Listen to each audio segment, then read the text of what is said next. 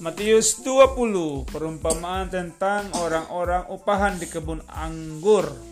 Adapun hal kerajaan sorga sama seperti seorang tuan rumah pagi-pagi benar dia keluar mencari pekerja-pekerja untuk kebun anggurnya.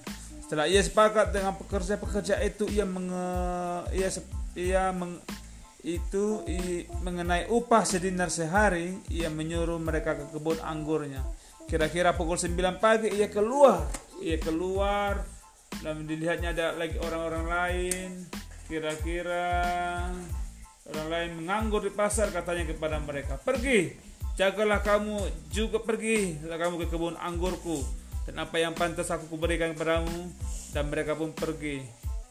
Kira-kira pukul 12 dan pukul 3 petang ia keluar pula dan melakukan sama seperti tadi. Kira-kira pukul 5 petang ia keluar lagi dan mendapati orang-orang lain.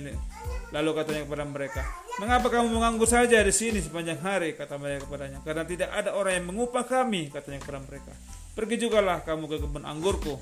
Ketika hari malam Tuhan itu berkata kepada mandurnya, panggil pekerja-pekerja itu dan bayarlah upah mereka. Mulai dari mereka yang masuk terakhir hingga mereka yang masuk terdahulu. Maka datanglah mereka yang mulai bekerja kira-kira pukul 5 dan mereka menerima masing-masing satu dinar.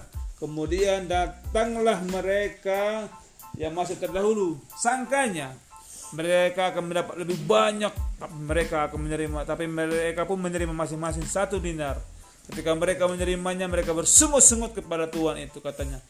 Mereka yang masuk terakhir itu hanya bekerja satu jam saja dan engkau menyamakan mereka dengan kami yang seharus untuk bekerja berat dan menanggung panas terik matahari.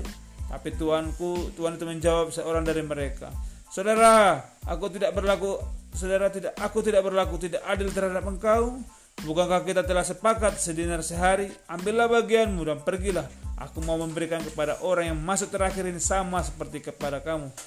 Tidakkah aku bebas mempergunakan milikku menurut kehendak hatiku? Atau iri hati ke engkau karena aku murah hati demikianlah orang yang terakhir akan menjadi yang terdahulu dan yang terdahulu akan menjadi yang terakhir.